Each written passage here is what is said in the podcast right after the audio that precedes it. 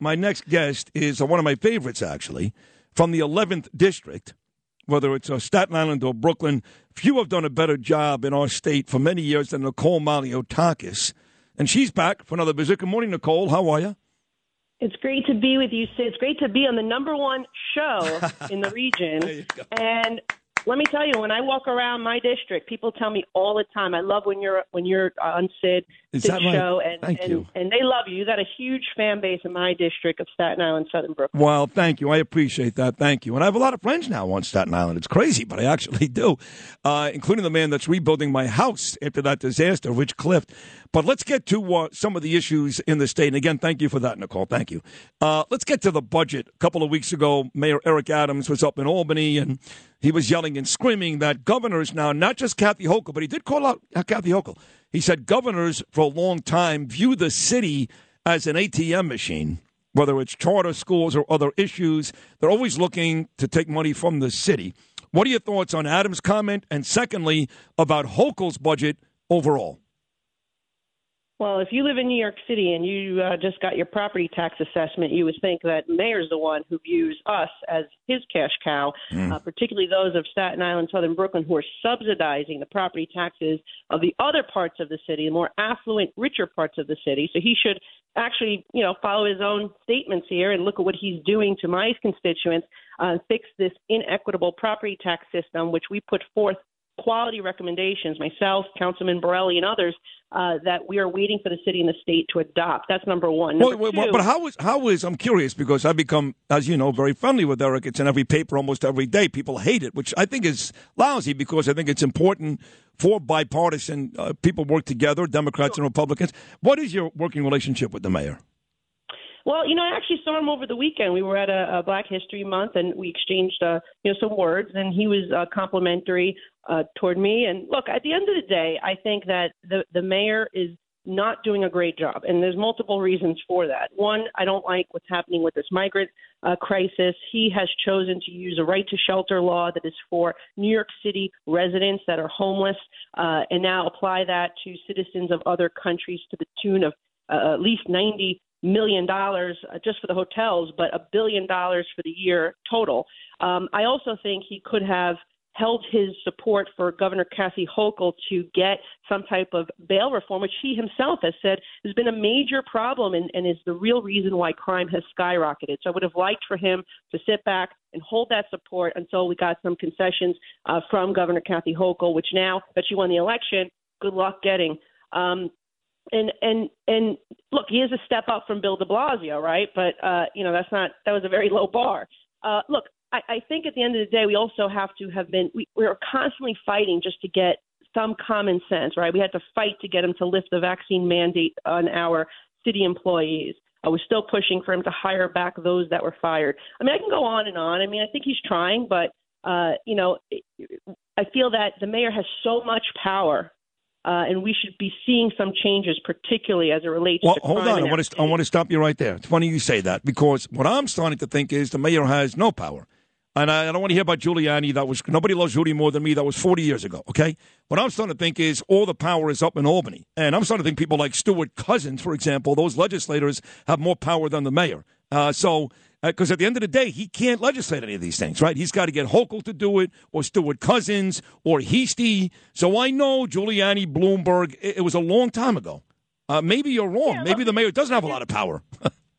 there's things that you could be doing here at the city level. Remember, Bill De Blasio decriminalized a bunch of quality of life, uh, you know, broken windows, uh, crimes that he could then now put back on the books Agreed. and let NYPD to enforce. I agree He that, can yes. also Yes. restore ICE back at Rikers Island. So when we arrest somebody who's here illegally and they commit a crime, now think about to go to Rikers these days with this ridiculous bail law, you have to like kill somebody, rape somebody. That's to be a major, major charge.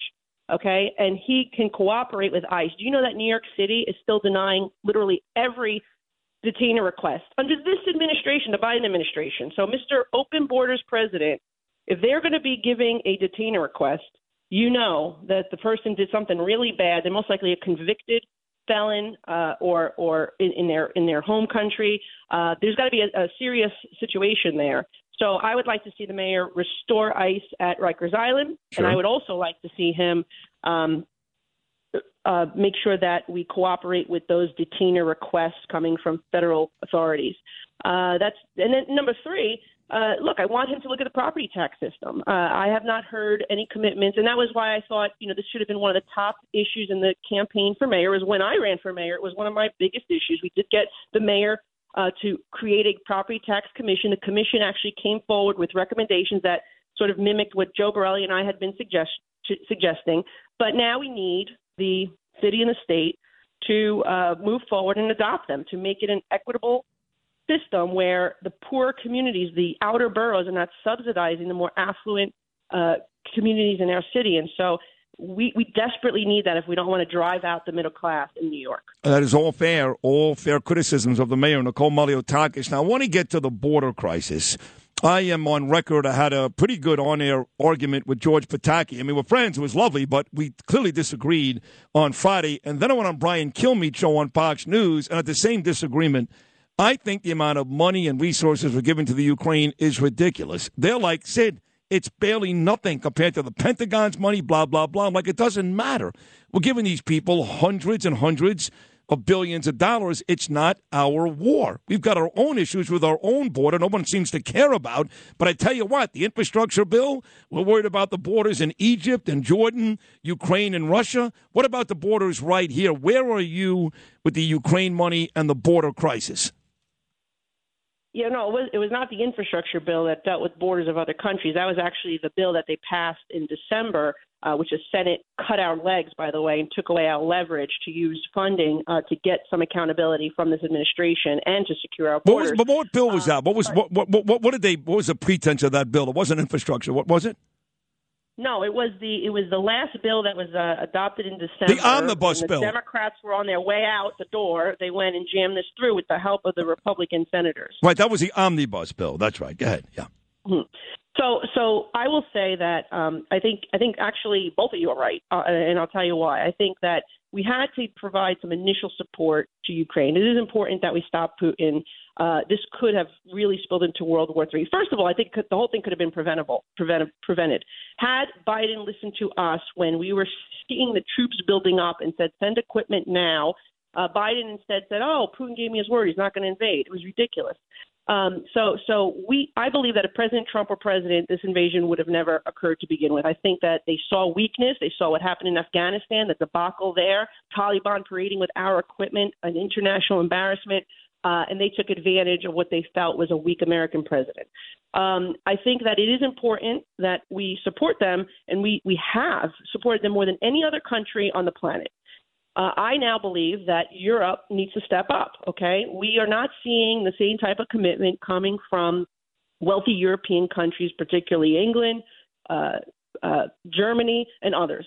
Okay, so I believe that they need to step up now and and and also provide their fair share of of, of support, particularly since this is in their backyard. Um, now, with the border, I think that uh, we should, you know, look what we're doing right now. The, the, this administration has chosen to continue to pay for contracts to build the wall, but the wall isn't being built. Uh, there's a lot of money being wasted. We have the resources there. It's just that they're not using it to actually secure the border. They're using it to process individuals who are stem- coming over our border illegally. Uh, so they should be shifting that funding and allowing the CBP to actually do their job. Um, and we have a Border Security Act, by the way, which, which would give CBP everything they need to secure the border. Uh, the Democrats don't want to pass it, unfortunately. Um, we are now looking to do it ourselves now that we have the majority.